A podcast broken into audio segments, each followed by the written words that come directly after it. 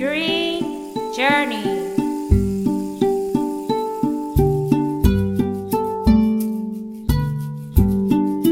Be the change you want to see in the world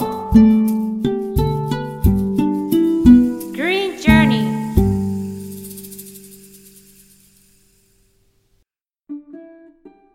こんにちは、宇津木舞香です。 さあ、グリーンジャーニーこの番組は30年後の未来、私たちの子供たちが私たちの年頃になる頃の地球を守りたい。そのために今何ができるのかというのを仲間と一緒に探っていく番組です。今月はですね、えっと、先月のゲスト、資源カフェ代表の浅井直樹さんに、あの濃いインタビューの後、お昼ご飯を食べながら座談会をした時の模様をお届けします。えー、また壮大なゴミの旅に出かけますよ。まずは歴史から遡っていきましょう。家庭のリサイクルでちゃんと経済の仕組みが回っていくことで江戸時代は大変なリサイクル社会だって言ってたのは町々をくず屋さんだとかあるいはくず屋さんだけではなしに空きだるを集める人だとかタガを集める人たちだとか素材として有効に使えるものを買ってる商人たちもたくさんいたんですね。でその江戸の町が西洋化近代化する中で東京になってもやっぱり東京の町で回収人とかいう名前がついてるんですが町を歩いてリサイクル可能なその当時で言うと例えば空き缶とかあるいは古着だとかそれからまあ新聞が普及してくれば新聞紙だとかそういったものを家庭から買い取ってる業者さんって実は昭和30年代まで日本中どこにでもいたんです。でそうするとリサイクルできない最小限のものだけがゴミになるのでゴミは少なかったんです。でもあのまあ一つは経済成長するとゴミが増えるっていう一つでもあるんですが為替が要するに円高になるとあの輸入品の値段が下がりますよね。で今みたいな円安だと輸入品が高いしでリサイクルって原材料を作る工業なのでリサイクルの相場って何が決めるかというと海外からの輸入価格なんですよ。例えば鉄鉱石に比べてくず鉄がいくらするのかとか鉄鉱石輸入ですよね。であの例えば海外からのパルプに比べて古紙はいくらなのかっていうのは基本的にはバージンの原材料との値段のとの兼ね合いなので為替が上がると円高になると相対的に輸入の円は下がるのでそうするとリサイクルの価格も下がるんですよ。で戦後日本の経済成長っていうのは原材料価格が安くなってきたんですよねだから家庭から資源を集めていた人たちがくず屋さんとかぼっこ屋さんだとか回収人だとかっていう名前で呼ばれてるんですがその人たちが東京オリンピックぐらいを境にかつて東京都の資料だと全東京都内だけで23区で3万人ぐらいいた人たちがいなくなってしまうんですよ。でそうするとそれがゴミになっていくまで東京都が収集しなければならないゴミ量がバーッと増えていく。でリサイクルが自治体がやるんではなしに民間の人たちがお金になる事業として再生産できる事業としての仕組み作りをすれば自治体が集めなくてもいいでそうすると例えば発生抑制だとか家庭での仕分けだとかっていうことをしなくてもお金で売れればその苦痛なく仕分けできるわけですよ。でそれが資源カフェの発想です。前回の時にあのインドネシアの東南アジアのそのゴミのことも伺ったんですけどもあのすごいあのあっちあのあの私がしてるのはインドネシアなんですけどゴミを燃やすことをしてなくてもう本当集めたゴミをとにかくもう9年も可年も全部こうある一個の場所にこうずっともう置き続ける。とにかくもう集め続けてっていうところがもうすごくパンパンのやつパンパンになってきててでもちろんそこであのあのお仕事っていうかそこに住んでそのそういう資源になるもの。をピックアッパーだとか、はい。スカベンジャーだとか言いますよね、それで食べてる人もいるんですけどこの先このそのゴミの山は増え続ける一方でそういう場所はこの先どうなるんだろうって思うんですけど日本でも実はかっこいいこと言っても昭和30年代までぐらいはそういう状況って珍しくなかったです。それから中国の例えば、うん、10年ぐらい前までの中国の日本から家電を送ってるところが非常に環境に悪いような形であの、まあ、処理をしているってことが言われてたんですが日本だって平成の10年代までは例えば自動車の解体業者が自動車ってハーナスってすごく細い線使ってますよね。あれ線取らないとリサイクルできないんですよ。でもあんなの取れないでしょ。何やったかって言ったら段ボールだとかボルノだとかを積み上げてそこにそのハーネスを置いてで野焼きしてたんですよ。だから郊外にある自動車の解体業者のところはいつも野焼きの真っ黒い煙が上がっててって。だからそんなにね 高深刻的な話ではないんです。でただもちろん平成15年ぐらいからものすごい規制始めたので日本は野焼きに対する。もう今そんなことやってると本当に逮捕されちゃうのでなかったんですが僕だって現役時代にどれほど取締役に行ったかわからない。だからそれはね実は廃棄物処理施設の整備だとかそういうことで必ず解消していくのでベトナムでもインドネシアでもいわゆるそのスモーキーマウンテンの問題って、まあ、フィリピンなんかでも大きいですけど経済発展とともにインフラ整備に行政がお金を使っていけば当然なくなってきます。でただ日本の場合特殊なのはあの明治維新以後日本政府が非常に悩んだのは伝染病なんですね。海外から特にコレラとかチフスだとか。でこれってゴミを衛生的に処理しないからだっていうことが当時の明治明治政府って明治維新やった中に蘭学者たち結構いたんですよ。で今の例えばうん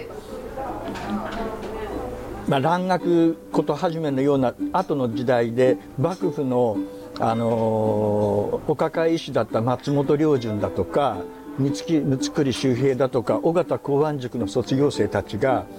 明治政府に一斉に入っていってるんです。でいわゆるその今の厚生省衛生局なんかの日本の衛生局の初代の局長は幕末の蘭学者の三栗周平なんですが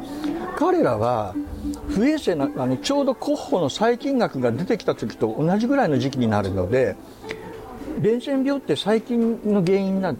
でそれってゴミだとか下水を衛生的に処理しないといけないヨーロッパの下水が広まった原因はあの伝染病対策で下水が広がったんです。日本ってヨーロッパの川みたいに滞留しないので川に流せば流れてっちゃうのでそっちの問題よりはゴミの滞留の方が大きかったので実はゴミを焼却して衛生的に処理するってことが明治以来の日本の衛生行政の基本になっ目標に。で100年かけて焼却場の完全整備っていうことを始めたんですよ。で同じことがおそらくベトナムやあの東南アジアでもやっぱり今回のコロナの問題も含めて感染症対策っていうふうに考えると焼却ってそんなに否定されるべきゴミ処理の仕方ではない。逆に言うと長い間日本のその衛生な清潔な街を作っていくためには焼却場って絶対必要だ。だからあの廃棄物処理法っていう法律があるんですがその法律の隣にもう一つ廃棄物処理施設整備促進法っていう法律があって2本セットなんです。で整備促進法っていうのは各自治体が清掃工事を作るときに国は財政支援しなければならないということを法律で決めてるんですね。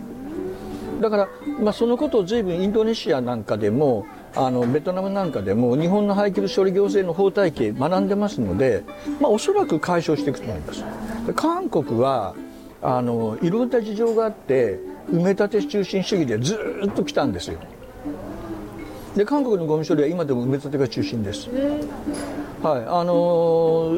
韓国のあの国際空港があるインチョン。でインチョン市には東洋最大の東京の夢の島よりも大きい日の出用の処分所よりも大きいゴミの処分場があります。中に村があるぐらいで。で、えーインチョンソウル2000万人口圏のゴミを一体そこで埋めてますので。でソウル市には清掃工場、えー正規の清掃工場一つもないはずですのででなんでかって言ったら独裁時代にドイツの技術を導入して清掃工場を作ったんですよ。でもドイツのゴミっていうかヨーロッパやアメリカのゴミってドライなんですよ。でなんでかっていうとあの生ゴミはディスポーザーなんですよ。下水道が普及しているのでヨーロッパやアメリカの都市で暮らしたことのある人たちは日本に帰ってくると「えディスポーザーないの？ね?」でなんで日本はディスポーザーが普及しないかっていうと下水環境が小さいんですよ。日本の狭い国の中でたた土地が高いので大きな下水道を作れないんですね財政的にも。でもヨーロッパやアメリカは下水道が伝染病対策だったってこともあったしそれから土木工事がそんなにね力がなかった時代なので自然的に管がでかくなるんですよ。だからパリの下水道なんか中で人が暮らせるぐらいってあのあのジャンバルジャンのねアーム城なんかだと下水道逃げ回るとか下水道結構英語の舞台にもなるじゃないか。すっごい大きくて滝のように流れてて。だからディスポーザー使えるんですよ。日本でディスポーザーなんか使われたら缶が中であの草腐敗してしまってでそこでネズミが住み着いたりなんかしてあの全然良くないので日本ではディスポーザーは使えないってことになってる。でそうするとディスポーザーでやってますだからアメリカのゴミって生ゴミ少ないんですよ。ヨーロッパはもっと少ないでほとんどあの有機性のゴミってグラウンドの芝を刈った芝の刈り草なんですよ。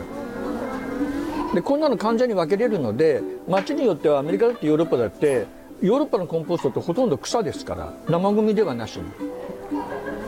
庭の芝の草ですからそれをヨーロッパなんかコンポストにしてるのであれやりやすいんです生ゴミコンポストじゃないのでヨーロッパと日本と事情全く違うんです。で東洋ってそういう状況ではないのでででまあ実はあのヨーロヨーロッパやアメリカのゴミはドライでおあのアジアのゴミはウェットだって言われてるのは要するに下水道の問題なんでそのだからドイツの清掃工場って日本でも技術導入してるんだけどウェットなゴミでドライなゴミを燃やすための仕組みなんですよ。でところがだから日本に持ってきた時にも散々私たちが苦労したのはドイツのゴミ処理の基本技術三菱がそうなんですが基本技術を使って燃やそうとするとやっぱり未燃要するに不完全燃焼の状態になるんですよ。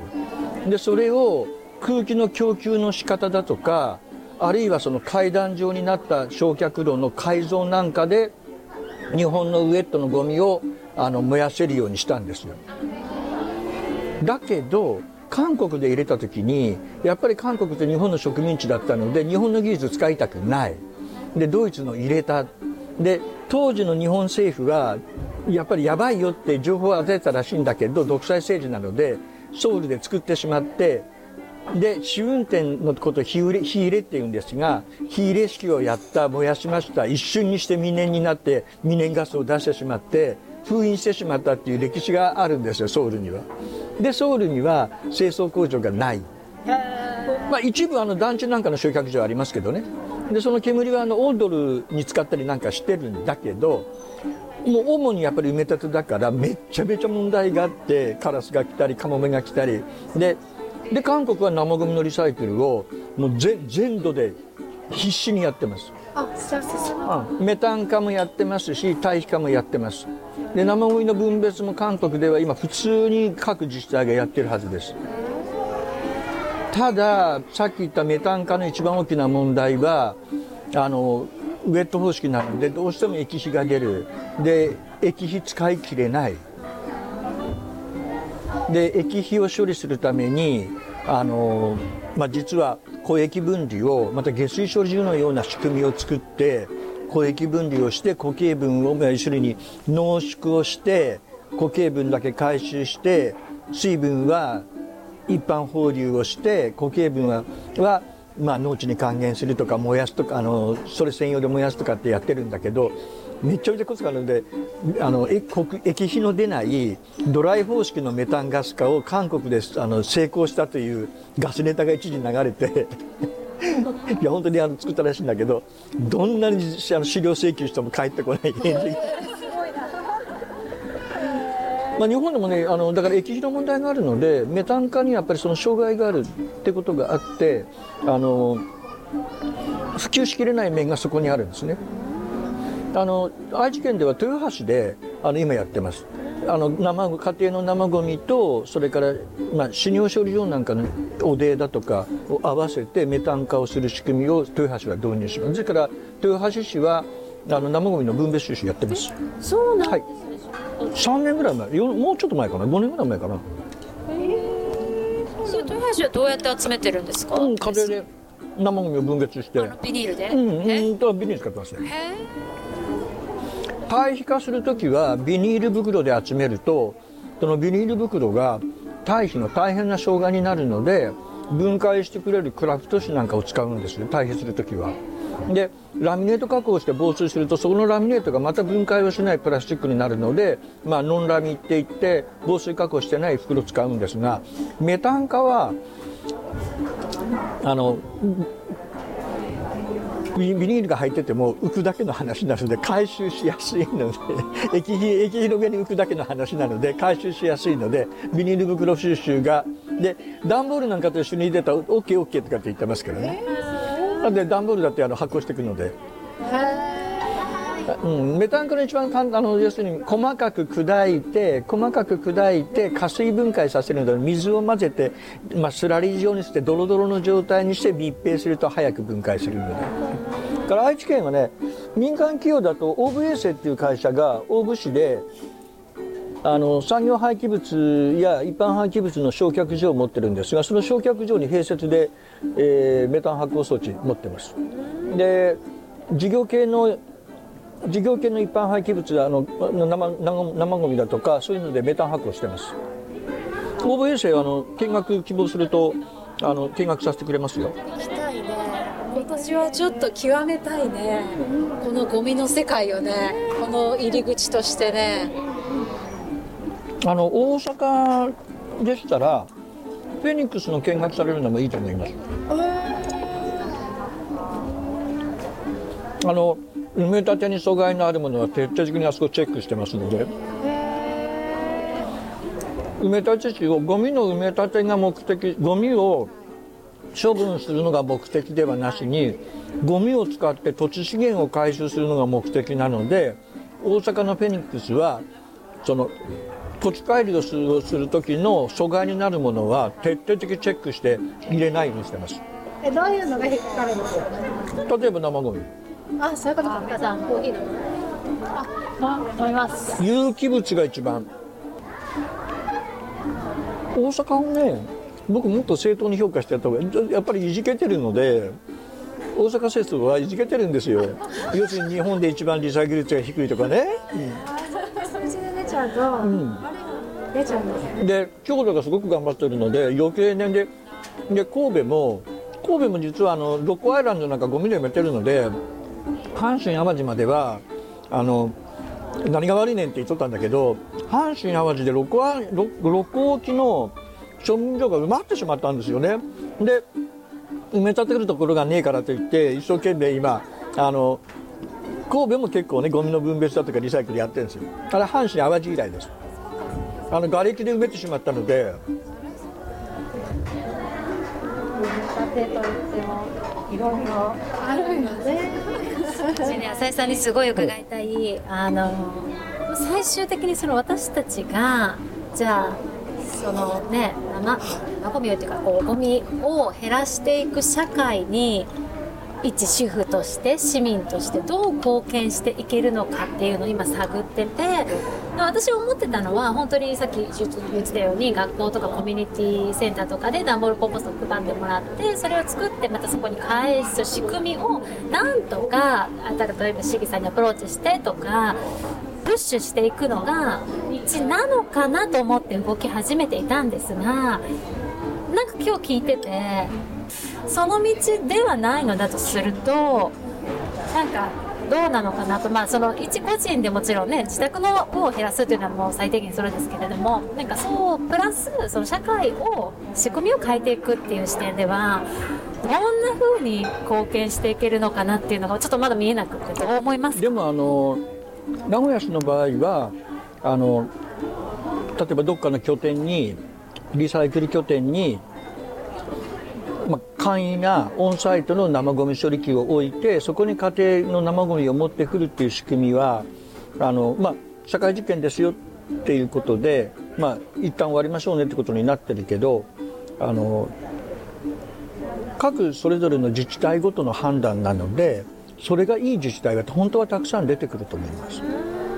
でその時コストの問題が出るので特にやっぱり今高齢化時代なのであの定年退職65歳で、まあ、会社辞めたりなんかしてもまだ技術を持ってる人たくさんいるので地域の人たちの貢献事業としてそういうものを例えば自治体が移植するだとかでその事業を市の事業でやれば委託あの許可とかそういう問題はなくなるしでボラン例えば NPO だとかあの非営利の、まあ、資源カフェは一般社団法人なんだけどあのこういうわっぱの会のような地域の、まあ、地域共生だとか障害者だとかっていう団体がやってそれに市が許可出すみたいな形はものすごく有効だと思います。でそうか。団体でできるんだ、ういうことが高齢者のもちろん市市がそれに許可出さなきゃいけないのであのそれはもう小さな町であれば市町村長の許可だけだしで市市とあの非営利団体は共同の仕事ができますので、ちょっと行きた。い。うん、とうちのその近くにこの頃あえっと春から小中一貫校の学校とそのコラボセンターっていうその市市役所出張所とかいろんな施設がこう一緒の土地にあるみたいなコミュニコミュニティスクールみたいなのができるんですけど例えばそういう学校にもしコンポストがあったらやっぱりお母さんとしてもちょっと今日この子生ゴミ持ってってって言って学校でそれをみんなで入れてでついでに生物とか科学とかの勉強もできるしおしゃれなその地域の人のそういうノウハウ持ってる人が先生になって一緒に見てくれたらすごいやっぱりその都市ってコンポストを家でやるのすごいねやっぱ抵抗ある人多いけどそれを例えば学校とかそういう身近な拠点でやればすごいなんか盛り上がりそうな気はしてはいてでさっきそのどこやったっけインドネシアとかでそのなんとかバンクっていうのをやってる。そうそれを例えばじゃあそれを子供にお金として渡さずにその貯金として渡して親となんか後々買いに行くとかそういうなんか面白い取り組みにすごい広げていけそうな気がするなっていうのはずっと最近考えていて。でもやっぱその学校でコンポストをそういうのを設置してやっていくとなると浅井さん的にはなんかここら辺がちょっとポイントかなとかここら辺は結構みんなつまずくポイントかなとかそういうのがあれば教えてもらえば私もその地域僕でも今修理してるみたいに、まあ、結構発酵機って構造が単純であればあるほど維持管理に難しいところがあってやっぱりあの僕相棒に頼んでるのが飽和工業っていうあの日本で唯一ライフル作ってるあの清須市にあるあの大きな工場なんですね。そこの技術者だった友人がいてその人に今ほとんど頼んでるんだけどやっぱりね機械機械の技術機械工学的な技術できれば醸造学だとか発酵だとかあのそういった技術でやはりその技術系の素養のある人が必要です。維持管理には。でも地域には必ずそういう人いるので生ゴミの堆肥化講習会、あうちの地域だとそう毎月その堆肥化講習会っていうのを大体開かれてるんでそうその人とか読んだら多分技術を持ってるんじゃないかなとはなんとなく思っていてそういうのをどんどん組み合わせていけば、役所の職員なんかそんなそんな技術なんか持たれへんのであのでそういう職員採用してないのでだって実は僕大学文学部なんだけど、あの私学科なんだけどだけど小さな市役所でゴミ担当になれって言われてで実は僕ね実は公務員としての僕の専門は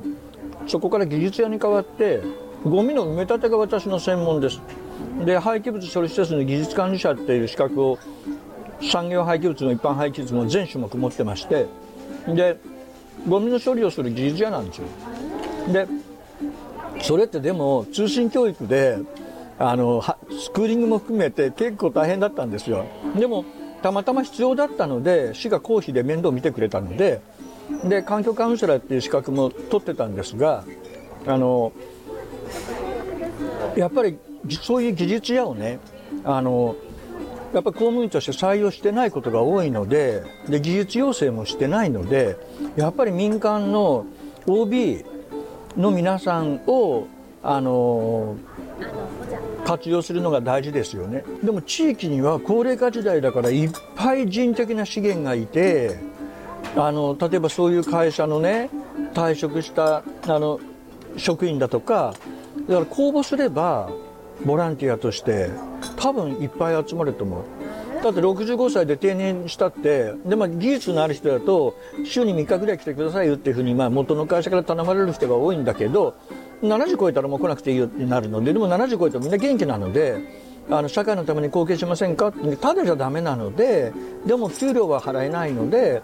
例えばあの、まあ、優勝ボランティアっていう考え方が僕片一方でチューブリサイクル運動市民の会っていうあのリサイクルの市民団体の役員もやってたのであのいわゆる最低賃金の時給は出せないけど例えば交通費とそれから昼食代兼ねて1日1000円でごめんねって払うよみたいな形だったら十分できるじゃないですか。お金ってそういうふうに使うんだ、勉強になる。あのだからその考えてみえるようなことはそこもセットでね。で公募しましょうよってで技術のある人。で生ゴミの発酵機をいかに管理するかなので例えば自動車の修理工場で働いてた人だとかあるいはあの地域の酒屋さんだとかあるいはあの醤油屋さんだとか漬物屋さんだとかで働いた経験のある人だとか。すごい。なそんな人いっぱいいるじゃないですか。えーどっかのご主人がどっかの工場に勤めとったとか。大体ちゃんとした工場に勤めてれば大丈夫です。自動車の修理工場だった人だったら全然大丈夫です。いいねでも地域の人を知るきっかけになるよね。やっぱそういうの密になるっていうのはね。うん、だからそうすると生ゴミ発酵機を誰が管理するの？その管理費って高いじゃないのっていうのは常に自治体で言うとやっぱり問題になるんだけど管理する人例えばうち10万人も市がいるんだから2人や3人はそんな機会お茶の子させたいって人いるよって。やっぱり学校に入れるコンポストっていわゆるその土で外にもう本当お庭でやるみたいな感じじゃなくってやっぱ発酵木になるんですか？あの造形台に置いたみたいなものでやらないと。木のでやらないと。量的に違うので。えなんかあれ？葉山の方はあれじゃなかった？土にやるような。そうだからあのかかき混ぜたりするのをやっぱり大変だからあの給食のおばちゃんが毎日その担当の人が一番最後にやっぱ汚れちゃうからその混ぜて帰るっていうシフトも作ってみたいな仕組みをお母さんたちが作ったところがあって名古屋はやってましたよあ名古屋がそれを？モデル地域でえそれにあの学校の学校に機械式のものではなしに、ん。あのハンドルをぐるっと回して、生ゴミを攪拌するようなもので、学校に置いてで学校の職員がやりなさいとかって。でももう結局みんな根を上げちゃって今一台もない。えもう大変でやりたくないっていうふうになったわけですね。いつ頃の話ですか？な名古屋のゴミ減量の頃だから2000年から2010年までぐらい。出たんだ、和歌山のさっき言った人も結局誰か一人が熱心な担当の人がいれば続くっていうふうに言ってたけどその誰か一人がっていうのがすごい大事なんですねじゃあ。だからそれよりは校区の中の子どもの見守りだとかだからあの交差点に立ってるような人たちいるじゃないああいうボランティアしたいなって気持ちのおる中にあなたのあの機械工学的なあるいは技術的なあのノウハウを活かせませんかっていうふうに募集したら学校でおいても可能だと思う。確かになんか先生の仕事を増やすとなるともうやってくださいっていうことになっちゃうからこちらからこんなんやりたい人がいるからぜひ学校で一緒にやりませんかっていう機会を作れればすごいうまくもしかしたら意外とそんなにっていうか前例がこんなにあるのは全然知らなくって意外とできること法律的に超えなきゃいけないことはたくさんありますよ。学校って学校に行政は介入してはならないっていうあの戦前の学校がいい兵隊さんと子供をたくさん産む母親を作るための機関になってしまってそれが軍国主義や太平洋戦争の原因になったので戦後の今の学校教育法っていうのは行政は口を出してはならないっていう大原則になってるのでで学校の最高責任者は校長なのでコーチのあれ学校のグラウンドのコーチっていうんですがコーチの最高権限者は校長なんですよ。で教育委員会といえども実は上から命令出せないんです。だからそういう意味ではそこをどうやって超えるかっていう問題はあります、うん、でほとんど校長先生はあの嫌だからそんなこと でもなかなかだだってね少年野球にグラウンド開放することだって嫌な先生多いわけだからそこの壁やっぱり越えなきゃいけない。あの、うん、あの地域の市役所が作ったようなグラウンドだと少年野球やれるけどなんで学校のグラウンド使えないのっていうことだったらそういう学校教育法があるから。だから同じように学校って超えなきゃいけないことで。でそれはあのでも平和な社会を守るために作られた学校の、まあ、独立教育の独立ということなのでそのことを十分尊重した上で市民の皆さんが学校や教育委員会に働けかけないと一番根底は崩れてしまうのでだからうまくいかないんですよ。そこを理解してないので。いいことだったからだからねな学校でやらないの。で PTA なんかがややると一時的に PTA 怖いので校長さんもうんって言うんだけどそのうるさいあの会長が辞めたら「はいさよならバイバイ」ってね。そうなるのか。あの学校でやってる廃品回収なんかでもそうですよね。熱心な親がいる熱心な PTA の会長さんがいるうちはやるけど気が付いたら辞めてるっていうとほとんどその人がいなくなるからですよね。すごいですね。私たちがそれぞれの地域でできることを結構見えてきたような気がしますね。えー今月のグリーンジャーニー、えーゲストは資源カフェ代表の浅井直樹さんにお話を伺いました。ここまでのお相手は宇津木舞香でした。また来月。ジャ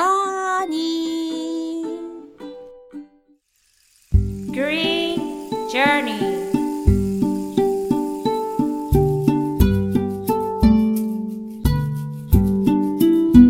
change you want to see in the world.